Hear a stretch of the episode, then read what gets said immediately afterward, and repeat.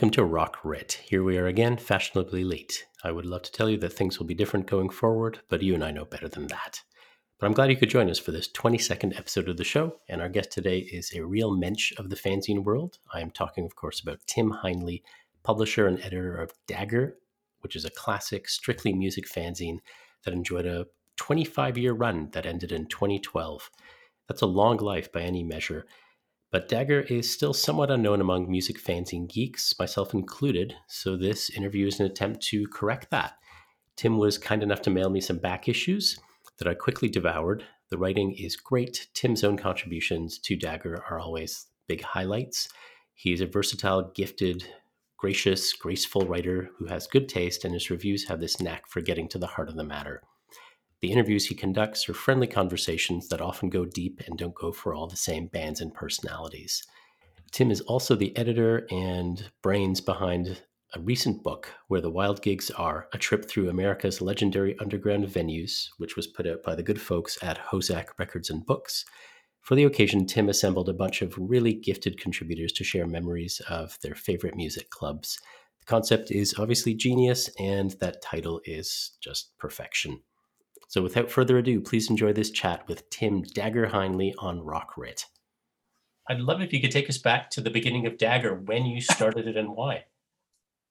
Yeah, you know, God. So there was, you know, so in South, you know, there in, you know, grew up in South Jersey, a little town. It's about eight miles from Atlantic City.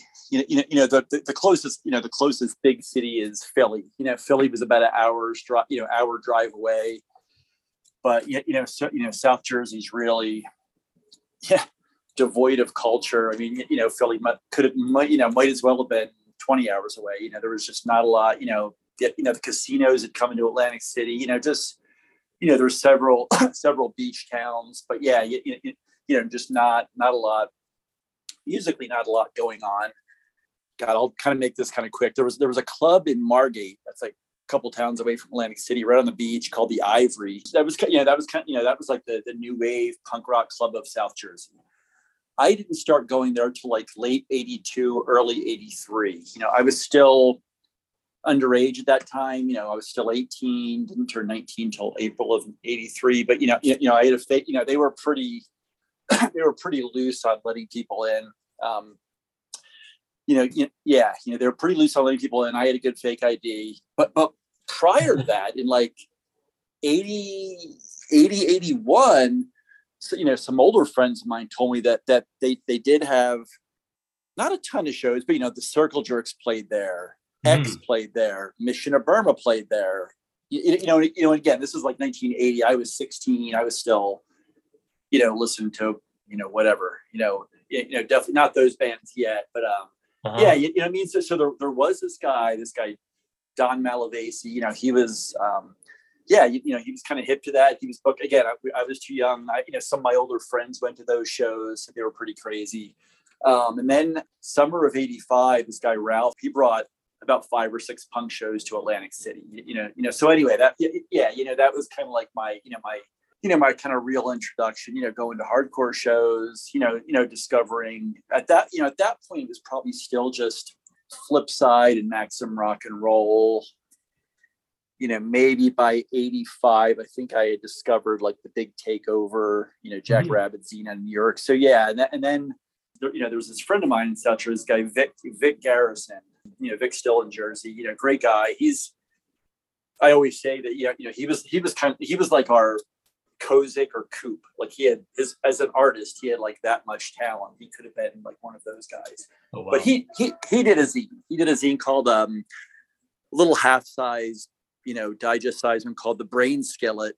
I think he did that in 84, 84, 85. Yeah, he put out I think he just did one one issue of the Brain Skillet, you know. But you know, but again, it's like, oh, cool, you know, a local guy doing a zine. And then the next year he did two issues of uh, BFD, big fucking deal. Yeah, you, you know, and kind of right around then, him and a couple other, him and a few other guys were like, you know, Heinle, why don't, you know, why don't you, do, you know, you're, you've always talked about writing and you're into this music. Why don't you start doing a zine? I was, I was like, yeah, yeah, yeah. You know, you know, it's shit. Vic, Vic did a couple issues that, you know, I'm gonna. So that was like March of '87.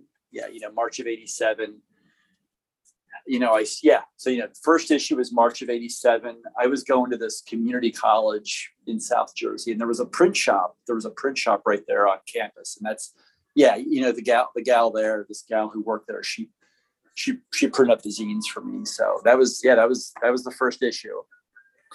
What was that first issue like? What it sounds like hardcore punk was kind of your bread and butter at the time, Tim yeah yeah yeah you know you know hardcore punk but you know at that you know at that time i was also starting to get into like you know that, that i hadn't done my first interview yet that was that was just all reviews um yeah you, you know still you know still like a lot of the Dischord stuff dag nasty um you know descendents stuff like that but i was also right around that time in 87 you know, I had already seen the butthole surfers at that point. So, you know, butthole surfers, you know, moving targets, scratch acid. You, you know, there was so I was kind of starting to move away from the hardcore stuff, kind of, you know, into kind of this kind of that weirder, kind of like the weirder realm, and you know, starting to kind of expand a little bit and start checking out some other bands there was this place in Trenton, City Gardens. I don't know if you heard of it. It was a oh yeah, absolutely, yeah, right, right, yeah, it, it, yeah. You know, from like eighty five to like ninety, that that was that was kind of like one one of my homes away from home. You know, home away from home. There were other zine editors too. You know, who would go to shows or you know, yeah, you know, so we just kind of walk around. Hey, you know, just kind of trying to sell them. Like, hey, you want to buy a zine?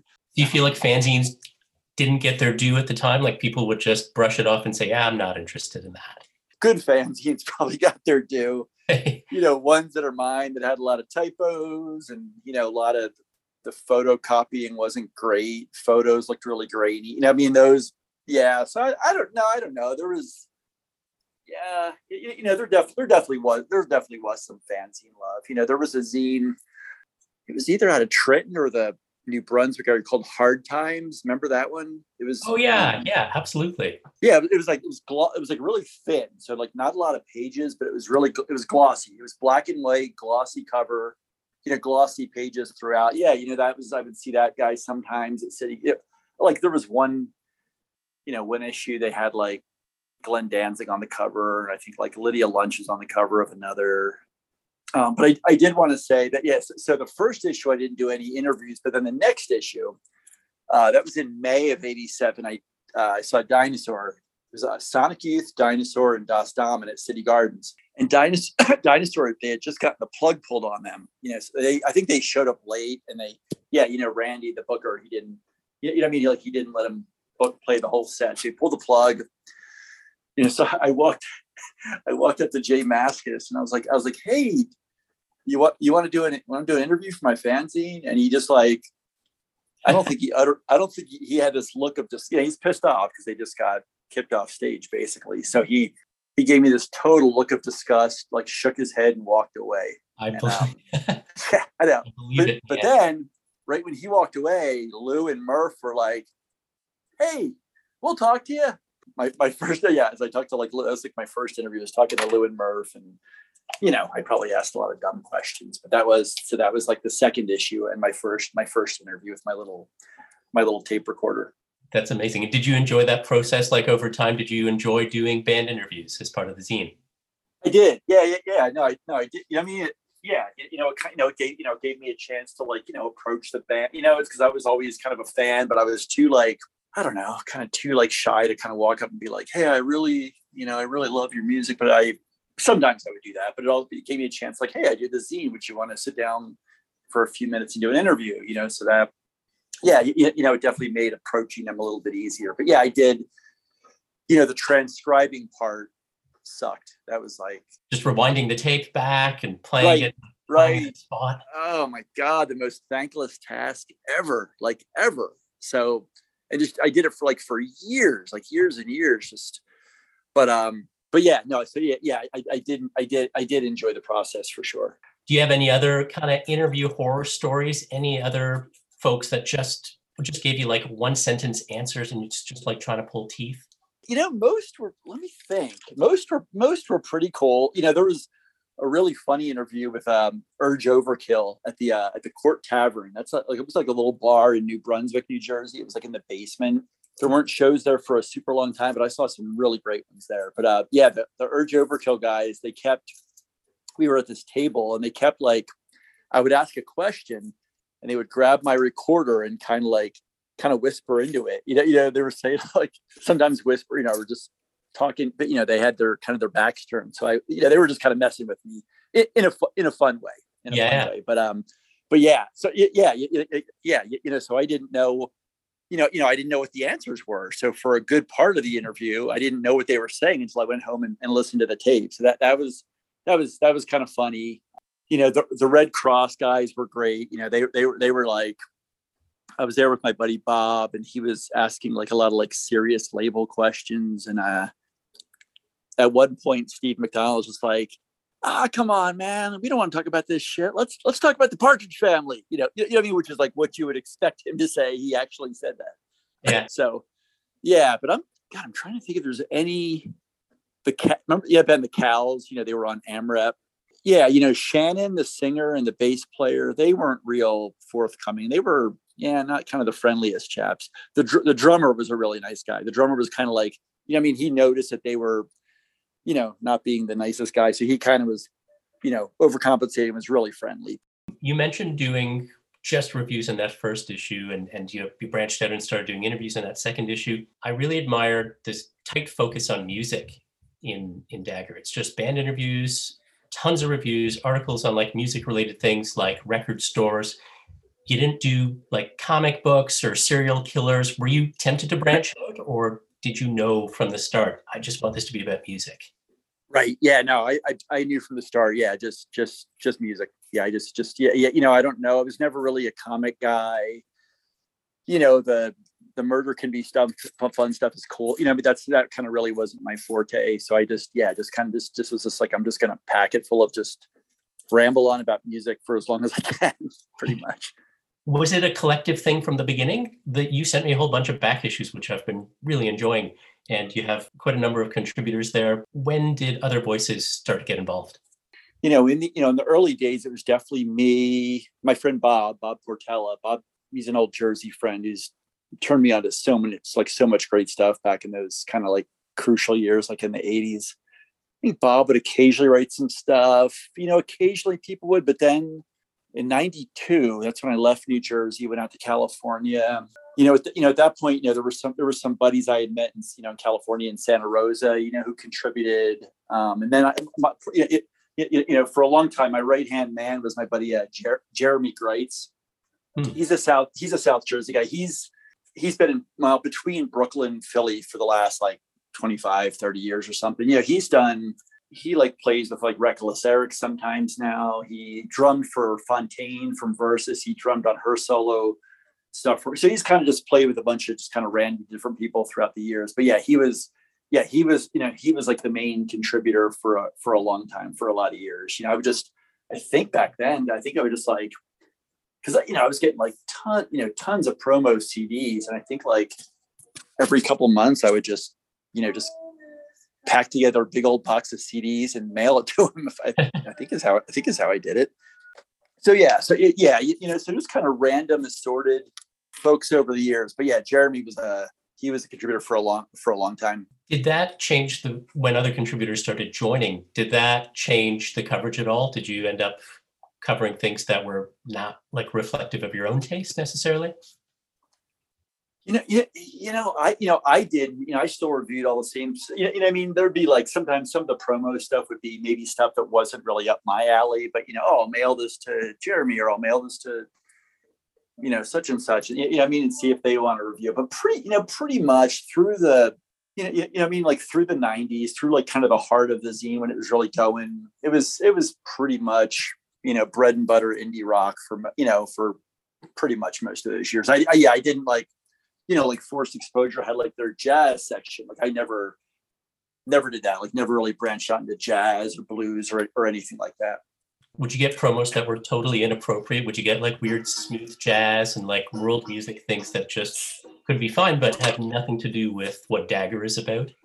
You know, you know, pretty, pretty rarely. Pretty, pretty, yeah. I think I think most people kind of knew what it was about, and again, really rarely I would get something like that, but not, not, not very often and anybody that you would wanted to interview during the life of Dagger, but just never it never panned out? You know, God, there'd be like tons of people. Like I, you know, I mean, I'd love to sit down and talk with like Stuart Murdoch, you know, from Belle and yeah. Sebastian, or I, yeah, you know, I did talk. I talked to Martin Phillips from the Chills back in the that would have been like late 80s early 90s you know he was you know he was always one of my heroes me you know me and bob we, we interviewed grant mclennan in like a bathroom at a philly club back then that right around that time he was he was great he was kind of like he was like making us work it was we, we were i think bob and i were both like maybe a little bit drunk and i think at one point grant was like come on work like like maybe like our questions weren't good like come on work. like he was cool he was cool yeah but he, but yeah, he was definitely like like you know kind of passionate about it. You know, like now, like you know, you know, hindsight now, I'm like, you know, I never saw the Gun Club, but I'm like, God, you know, God, I wish I would love to talk to Jeffrey Lee Pierce or. Oh, yeah. You know, right, you know, th- you know, things like that, like after the fact. But yeah, enough, nobody that I can just think of immediately where it's like, God, I really wish I would have spoken to him. I want to talk about the publishing schedule. So you seem to have cranked these out so fast. Did it feel that way at the time? Like, was it a ton of work or did it just feel like, yeah, this is just a part of my life? I, I just make time for writing some reviews and interviewing some bands and, and cranking these things out every few months? It, it, it, you know, both. It actually, it felt like, it did feel like, you know, it felt like a ton of work and it felt like, well, you know, God, this, this is just what I do. This is just, you know, this is just, this is my, you know, everybody's got their thing. This is just my thing yeah, you, you, know, that was in the 90s. I was single. I didn't have a, you know, now I, we have, I have a kid. She's almost 14 now, you know, my, my, oh, wow. my you know, I'm married, but I, uh, but yeah, you know, back then, God, I just think now I'm like, God, I had so much, so much free time. I just had so much free time to be able to just to do this stuff. It's unbelievable just to think of like how much free time I had to be able to like crank out all those reviews and everything. But yeah, you, you know, I could never like, you know, never do that now. But yeah, you know, it was, yeah so so yeah yeah you know it definitely did seem like man this is a lot of freaking work but hey i like it and it's kind of what i do and i'm feel like i'm part of this scene and i'm doing you know so yeah it all it kind of it felt like a it was fun but a lot of work at the same time. One of my favorite parts of doing a zine back back in the late 90s early 2000s was getting emails and letters from people who said hey i, I loved that piece you did. I, I love that kind of music too. I, I love that kind of art. Were you getting mail and correspondence from people like-minded folks yeah, yeah, yeah, yeah, definitely. Yeah, you, you, know, first like you know, first letter it was like it was always cool when you know back in the early days I would get an envelope and open it up and there'd be like you know three one dollar bills in there like hey Tim send me the latest issue you know oh yeah you know that that kind of stuff was cool you know it's like wow it's you know you know yeah yeah you, you know and then during the email years you know it's like oh cool I just got an email from Henry Owings from Chunklet wow he, he knows who I am or you know just one thing that was really cool um God, the early in the early, you know, after we had gotten to Portland in the early 2000s, I did a phone interview with uh with Cliff from the Weirdos, and that yeah, you, you know, and that was in one of those one of those daggers again, early to mid 2000s. Out of the blue, Greg Shaw, you know, from Bomp. I can't remember if it was a, a letter or an email. I can't remember which what it was. But yeah, he, he, you, you would think I would remember what it was because it was from Greg Shaw, but I don't remember but yeah, he said, yeah, he was, he, he, was, yeah, he sent me this. He's like, wow, Tim, I got the latest issue. You know, I've read a lot about a lot of stuff about the weirdos over the years, and that was one of the best interviews I'd ever read about them. So thank you. I was like, wow, holy, wow, holy moly, great shots. Wow, thank you. You know, that was like, that was kind of a thrill. I was like, wow, awesome. That would be like a zine editor's dream letter, right? right, right. Yeah, no. Again, again, I don't. I think I'm thinking it was an email that he had sent me, uh, rather you know, rather than like a handwritten thing. But but yeah, so that was that you know you know that that was super cool. So yeah, you know, there was definitely like you know like I you know back then I would correspond like you know Gail from Chick Factor. We would maybe trade zines or you know Liz Liz Clayton who did like Wind Up. Mm-hmm. Um, who else? Like you know Dave McGurgan. He did a Yakuza. That was a really great zine back then. Yeah, absolutely. I mean, you know, there, there's a camaraderie with people who are into the same music, but it's kind of next level camaraderie with people who are into the same music and are also in the trenches doing zines covering this stuff too, right? Absolutely, absolutely, yeah. Like like like with Gail, Gail uh, O'Hara Chick Factor. I met her. We had moved to Portland in 2002, and then I think she moved there about uh 2005 2006 maybe maybe a little later right, right around and yeah. So, so again you know again i corresponded with her through the 90s you know really loving her zine but didn't actually meet her until she moved to portland. You know we became friendly there again the mid 2000s that was always kind of cool just meeting this guy greg dunlap. Greg and a guy named dan did a zine out of out of um, it was like the Chicago area is called This. I think they only put out three or four issues, but yeah, he moved to Portland. So again, he and I kind of became friendly. And you know, in the '90s in California, you know, I hung out with Jay Hinman, you know, from Super Dope a couple couple times. You know, we didn't not not a lot, but we did we did hang out a couple, you know, a few times. You know, Jay's a really great guy. When did you stop doing Dagger? The print version of it, I should say, because it still lives in the Tumblr. But when did you stop? Yeah, yes, yes, yes. Uh, you know, I think the final issue we moved here in 2012 to the Denver area. I think it was I think 2012 was like the like the last like the last real issue. You know, I think I did a couple of I did a couple like newsletters after that. Um, but yeah, I, th- I think the actual last actual issue was was right around 2012. So yeah, just, you know, just about 10 years ago.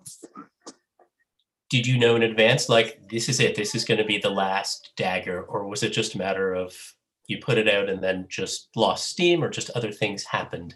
Right i think i think right i think it was i think it's more like you know right i put it out and then just kind of like lost steam you know we you know we had a young child you know other right other things just kind of happened and it just kind of just kind of faded away. You know I've, I've got a good a good friend bill he's an old new jersey friend he lives in kentucky and he works at a print shop you know he makes people send me like stickers and t-shirts all kinds of cool stuff but he but he just just recently like in the last like month or so he's he's, he's like hey man you, you know you should think about doing another issue tim. He's like because he likes he's like the create i'm just like the writer. He's like the creative guy who could make it look really really cool. Yeah. he's like the gra- the graphics guy. So just just like in the last couple weeks he's like after the new year let's think about doing i'm like all right yeah i could yeah definitely you know so i'm so we'll see. Maybe it'll uh maybe it'll rise from the dead. That would be amazing. I would put me down for a coffee if that happens, man. Absolutely. Yeah, absolutely. I sure will. Yeah, yeah. No, no, I hope I hope it does. And I think I think I think it will happen. I think something will happen. I'll just uh yeah, I'll keep you informed. I'd love to talk a bit about where the wild gigs were, Tim. Where did you come up with the idea for this book? Like was it something you'd been thinking about for a while or just kind of dawned on you during the pandemic Right, right. Yeah, you, you know, I, I, even put it like in, the. I think I put it in the introduction. I, I, I put it in the introduction to the book. I was like, in like the late '80s, '87 to '89 ish. There was this club in Philly called Revival. It was, it was, an old church. It was like I think it was right off Third Street. Really, really cool venue. Um, I saw so many, so many freaking great bands there. Just in those couple of years.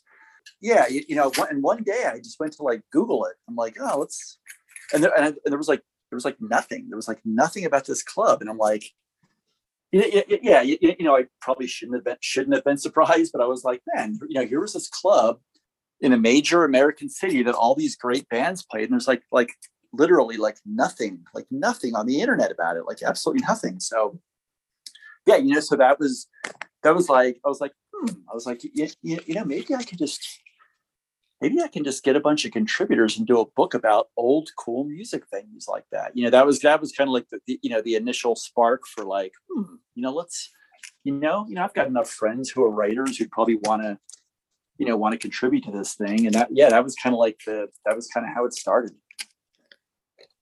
Did you have venues in mind, or just contributors in different geographical locations across the country?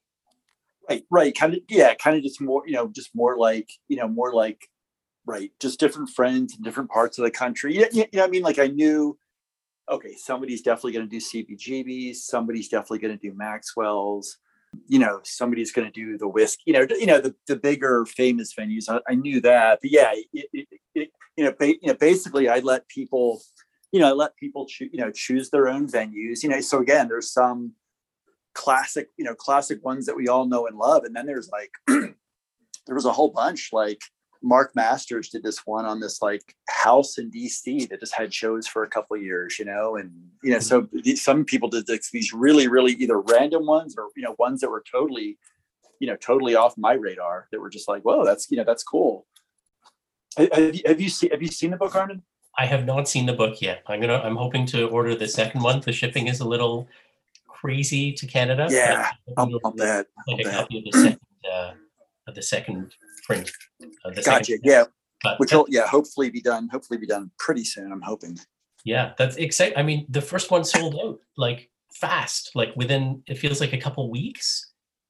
Yeah, yeah, yeah. You, you know, I'm like I had a bunch of you know, a bunch of friends and contributors were kind of like hyping it on Facebook. And then, yeah, but yeah, you know, next thing you know, it was just, it was, it was gone. But I was, I was stoked, you know, there was, um, yeah, it, it, you know, it probably took the whole process, you know, from beginning and probably took you know a year and a half you know you know you know roughly a year yeah like roughly like a year and a half you know um some folks really came through like bob burt jennifer from royal trux was like i want to do cbgbs and i was like okay fine. Then i you know they're right she was like i got dibs on cbs and, I, am you know i'm thinking I'm, i mean i don't know her personally but i'm thinking she could very well flake on this. Yeah which she did. which, which, which, she did you know? and, um, so Bob Burt was like, yeah, Bob Burt came in and he did CBs and a couple of other clubs. So he really kind of, yeah, he kind of saved my ass there. Um, my friend Corey duBrowa, Corey's like a, he used to write for like Magnet, a bunch of other magazines for years. Yeah, he did like four or five venues, you know. So it's um, most of the people I asked, most of them said yes, and most were like really, you know, really kind of stoked to contribute. You know, during the pan during the pandemic, a couple people got got cold feet in the middle and we're like, I don't know, I'm kind of losing my inspiration here. And then I kind of kind of gave them a proverbial foot up the ass and they they came through too. And so yeah, it was yeah, it, it, yeah, in the end it came I was really yeah, really happy with the way it turned out. I'm curious how many of these venues that are covered in the book are still active, are, are still open and not many. God, I, sh- I should actually count. You know, there's I did I did Bottom of the Hill in San Francisco, which is still going. I did that one you know, maybe maybe between five and ten. Oh wow! Yeah, yeah, yeah. Not, not, you know, not a lot. Not not a lot. You know, Barbara Manning did this thing, the Ping Pong Palace in Chico, California. I I had never heard of it. I'm sure most people who read the book have never heard of it, but it was this, you know, when she was in Chico, it was a place that she and her friends went, and it was, you know, yeah, it's just different, like random, totally like random places like that do you have a favorite music venue from all the years you've been going to shows and the different places you've lived visited? Is there a favorite place that you like to go see music? You know there's a place in in portland uh, the doug fir doug fir lounge. You, you may have heard of it. It's um it started going i think like in the mid 2000s that, that's you know that's that's definitely one of my favorites. You know they kind of that, that when they came in they really I think they opened in about 2005 or so, and they really like they really changed the game. It was like like it was like a restaurant up. It was an old motel, so the motel's still there. That got the motel got totally refurbished, you know. And then there was this other room it was a restaurant on on top, and then downstairs is the lounge where the bands would play. But it was like you know it was really it was clean. You know the food was good at the restaurant. The bathrooms were clean. You know it was a really it was a really cool looking place. They had all these Doug fir like logs, you know, like logs from Doug fir trees throughout. That was really cool. So it was a really, really cool place. It, it, it, you know, and the best thing about Doug fir is they would, you know, they would if they would if they said the opening band's going on at eight forty five, the opening band would go on at 8:45. You know, I mean, it, it, was, it was, yeah, it was, it was. Again, it really then other clubs in Portland that really made them kind of like, oh shit, you know, we better, we better up our game here a little bit, you know, you know, because then other clubs, you know, kind of started, you know, kind of start taking the Doug Firs lead. So Doug, Doug you know, I don't know if it's my all-time favorite, but it's definitely it's it's definitely one of them. It's a it's a great venue. We have a really there's a really nice like mid-sized theater, the Bluebird Theater here in Denver. That's uh it's been going for a long time, but I've yeah, that's that's one of my favorites. It you know, it's like not it probably holds like I don't know four or five hundred. Um, you know, so not tiny but not huge. That's that's like one of my favorites. Just like a really really neat place. What else? That place revival. That place that place in Philly uh-huh. where I saw this great. Yeah, that that was that was a that was a great one. That was a real that was a really great one. Has your criteria for what makes for a good venue changed over the years, Tim? You're mentioning how the venue in Portland is like clean, clean bathrooms, good right. food. But thinking back to like your your grimy punk days at City Gardens, you know, where you're like, cool, man, the sound is kind of rubbish. The staff are rude to you. The drinks are cheap. The bathroom is so dodgy. Like, were these things that you value, or are these things that some of your contributors thought gave a place credibility and, and appeal?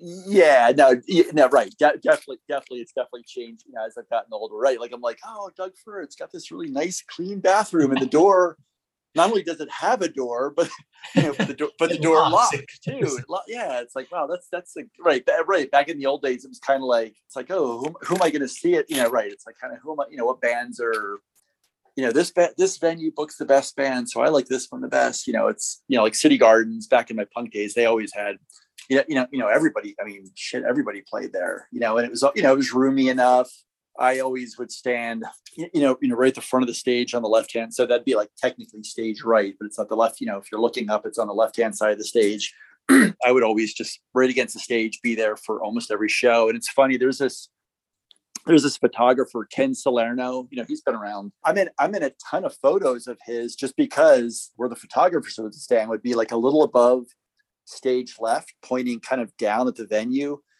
So I was like always like kind of right in Ken's, you know, right in his view of you know his sight line right there. So I, I'm in like so many like like so many of his photos it's it's funny because again he just just from where he happened to stand and where i happen to stand like it's like like for the reissue of uh dag nasty's um wig out at Denko's. There's a there's a Ken Salerno photo in there. I'm in there, right next to like Peter Cortner. Oh, and man. there's this yeah, and there's this Henry Rollins. That was I think it was the I think it was the very first ever Rollins band show. Was at City Gardens, and um, again, I'm right there at Henry's foot. Again, just because Ken Salerno was taking the photo, and he just had we're just like we're at where's yeah, it's just kind of funny that I just happened to be in a whole. Yeah, he's a friend of mine. I also just happened to be in a ton of his photos we're talking about fanzines getting their due from music fans. Do you feel like venues don't get their due as well too? The focus is just on the bands, but people don't care enough about these other aspects of music culture. Yeah, no, yeah, no, d- definitely, def- yeah, you, you, know, and, and, and that's you know, and that's that was why it was another reason why I want, wanted to do the book. I always felt like you know what, there's you know, there's books out there on bands and members of bands and even occasionally record labels, but yeah, not a lot of books just on the music venues themselves. You know, I thought that, yeah, you know, I, so that that definitely was like an impetus for wanting for wanting to you know to do the book as well. Just be like, hey, you know, there was this there was this place in Philly, lasted only a couple years, but man, it was just a great venue and it was a meeting place and tons of great bands came through there. And I'm hoping I need to contact Todd at HoZac, but I'm, I'm you know, I'm really hoping that I, he'll be into doing a volume too. I'm really hoping so. Were there any venues that got, got missed out in this first edition that you would love to cover in the second one? Yeah, yeah, you know, like a few people, you know, of course, you know, when people first get the book and look through it. They're like, "Hey, wait a minute, where's blah blah blah? How come this is?" You know, it's you know, like one friend of mine, she wondered, like, uh, what was it called? The, the outhouse, the outhouse. I think it was Lawrence, Kansas. And I'm, I was like, you know, just nobody offered to do, you know, nobody, you know, um, the Casbah in San Diego. I'm surprised because that's a pretty well-known venue that's still going. Yeah. it's still going strong. But yeah, it's again, I, was, I really thought somebody would be like, I want to do the Cas, but nobody, nobody did the Casbah. So yeah, there's if there is a second volume, I don't think there's any, you know, there's definitely no lack of clubs out there for for people to write about. You know. And have you been going to shows since things have opened up a bit?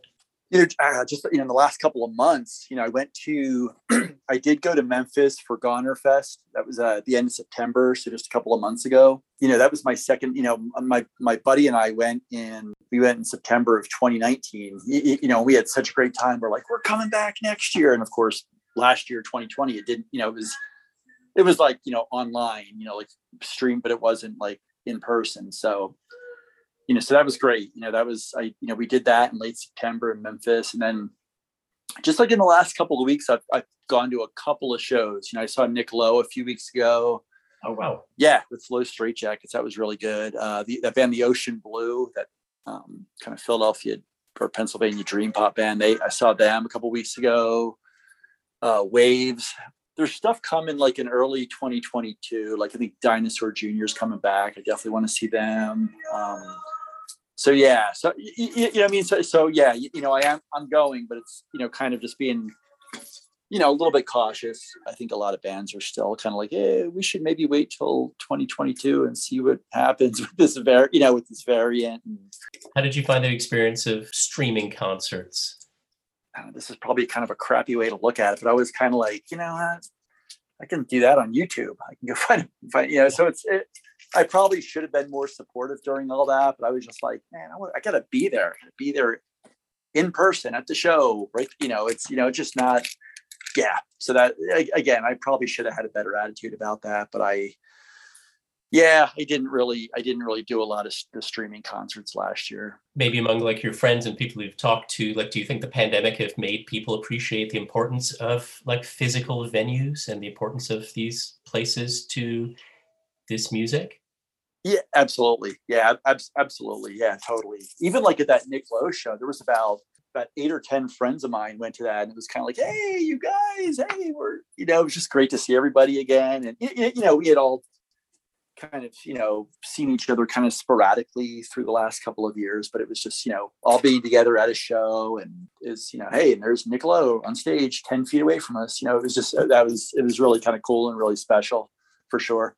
What are some surprising things you learned when you were putting the book together? Any any submissions, contributions you got there, like, oh wow, I wasn't expecting this, or just something that surprised you? Man, it was uh, it was a lot of work. it, was, a lot of work. One friend of mine described it as herding cats. I'm like, yeah, that's a good that's a good description. Herding, you know, because it's like you have like I don't know, there was like 60, 70 contributors, and you know, you know what I mean. And it was just like um, you know, just trying to get everybody, you know, reeled in, and you know that that was that was pretty tough. But it was, yeah, you, you know, and, and they're all, you know, they're all, you know, even though they're all about music venues, you know, they all, some, you know, people would come at them from like a different angle. You know, some, you know, some people it was like a, just a total kind of nostalgia thing, and you know, other people, uh, you know, maybe other folks like focused on like you know the specific bands they saw there. You know, were you know like the part of part of town that it was in you know so yeah it was just it was you know it was interesting just to kind of see everybody's take on how they you know on how they on how they approach it and everything um, and have you have you seen the cover of it uh armin i have but i'm i'm trying to, what bands are on the on the marquee of that? it's weird yeah because you would think it's like needles and pins and backstage pass you know two bands i'd never even heard of it's it's yeah. um and then you know coming March 9th, Quiet Riot, and then Hawkwind, and then under that like Hawkwind and Nick Gilder. That that is crazy eclectic. Right, right, right, right. And I'm because because at first I was kind of like, you know, do I really, you know, do I want, you know, I, I, want something on the cover that like, you know, punk rock, you know, like the Adolescents or the Descent, you know, something like. But uh, but I was like, no, this is a really, this is a cool, you know. Todd and I like, kind of both agreed, we're like, this is a really, really a really really cool picture you know and, it's, and yeah and we're like you know for this venue it would be it would be perfect you know definitely be perfect so it's the it's the starwood the starwood outside of la is uh okay gotcha yeah but um yeah so when that some i don't know it may have been pooch you know pooch who used to write for flipside he, he actually did the starwood it may have been him who sent us that and said, Hey, I think I know who took this picture. This could be really cool for that. Yeah. I was like, yeah, this is like, this is, you know, you know, so after I, you know, got past whatever little prejudice I had against like, you know, Quiet Riot or anything, I was like, yeah, you know, this is, this is like a, this is, a, this is a cool photo that would, that would totally work for the cover. So, so yeah. That's awesome. Well, thank you for covering this and capturing this history that like you said, you can't find a lot of information on these venues, and some of them were, you know, were around for such a short time that it's only in the memories of a handful of people. So thank you for capturing that, and I'm looking forward to checking out the book. Yeah, no, no, no, absolutely, for sure. Tim, I think I'm out of questions. Unless there's anything you'd like to add. Um, man, no, no, I'm, you know, I'm still, you know, sometimes I'm still, I'm, I'm always on the hunt for like old you know, like old issues of like conflict. You know, I have a pretty good collection, you know, or like, oh, what else? Like, you know, the early forced exposures. Um, you know, I know they go, you know, they go for like big bucks, but you know, I still do love seeing that. you know, you know, like the golden age of fanzines. You know, like the disaster and you know all those kind of like mid to late 80s zines um yeah what a what yeah, a yeah, it was, it was right. And oh, I know what I want to talk about. There was a um, remember uh, See Hear. I mean, you you had probably heard of it in New York City. Yeah, they they owed me money actually.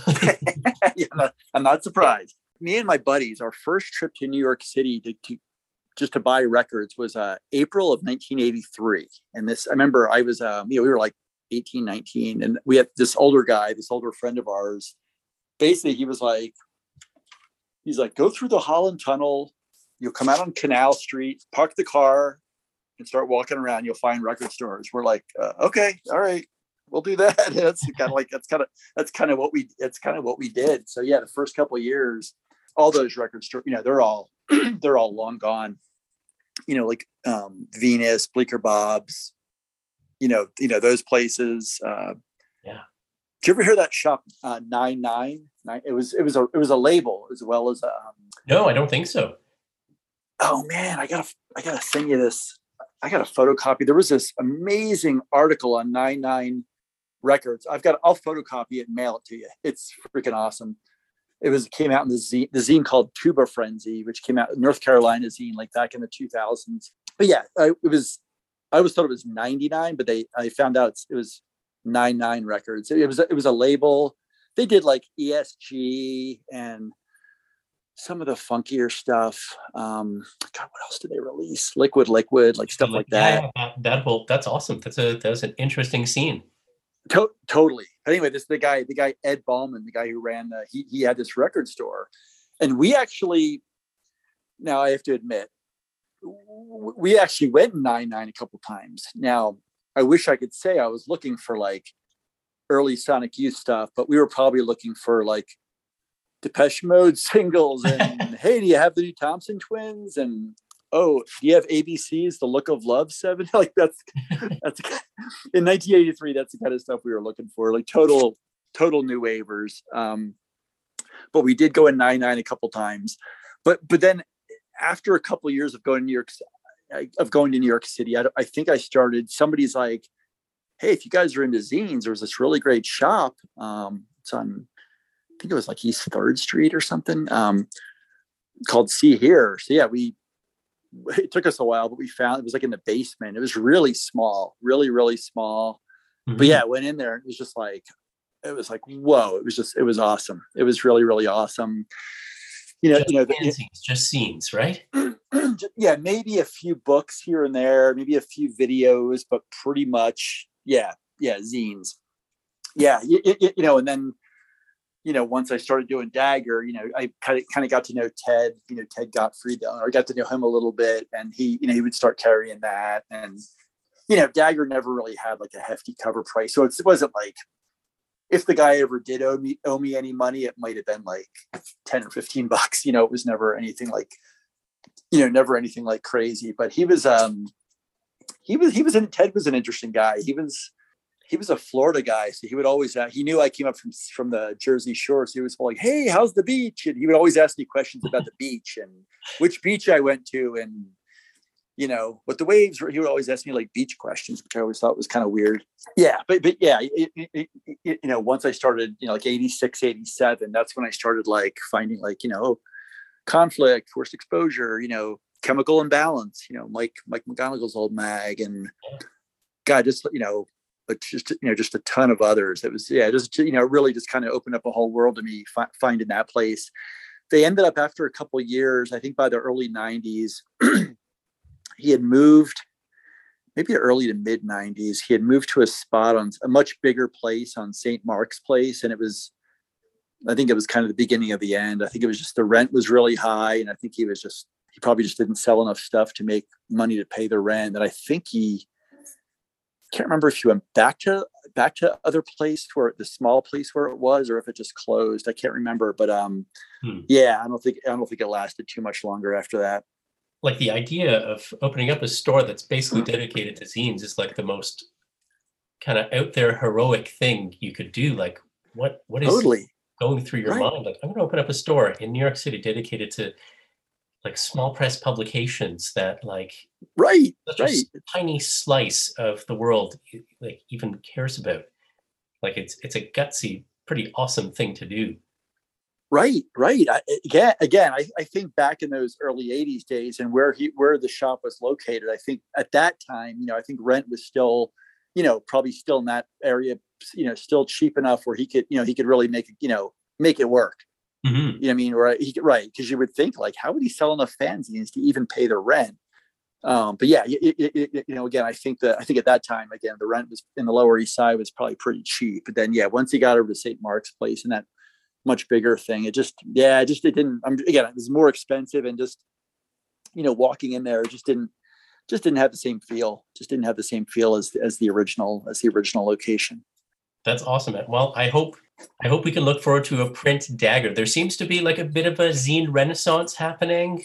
Like it's, it's kind of quiet, but, but you do, the only social media I'm on is Twitter, and and you do, you know, every week or two I'll see like some new zine is being published, probably in like limited editions of like hundred or two hundred, but it's encouraging that they're still out there. Right, right, and that and that was you know that was my thing. I was always just pretty much just into music zines. You know, even like in the 2000s, after we moved to Portland, they had the Portland Zine Symposium. It's, you know, this really fancy word for like a uh, you know, like a zine thing that would go happen there once a year. Yeah. And, it, and, it, and it was really cool, but you could just tell each year there'd be fewer and fewer because I'm just a music zine guy. I wasn't really into like the, the personal zines or the comics really. I was kind of more just music zines. And you could tell each year it really, I mean, there wasn't a lot to begin with in the 2000s, but yeah, you know, by the end, it really dwindled and there was pretty much by the end there, I was like the only, pretty much the only music zine that was that would have like a table set up there. It was, it's kind of sad. And that is our show. A big thanks to Tim for taking the time to chat with us. You can check out some of Tim's writing at daggerzine.tumblr.com. And from the sounds of it, we can look forward to a new print issue of Dagger at some point. And of course, please do check out where the wild gigs are which you can pick up directly from the good folks at HoZac Records and Books. And thanks to you for listening. Please feel free to reach out. You can find us on Twitter. Our handle is at RockRitPod. Always nice to hear from listeners. Take good care. Bye for now.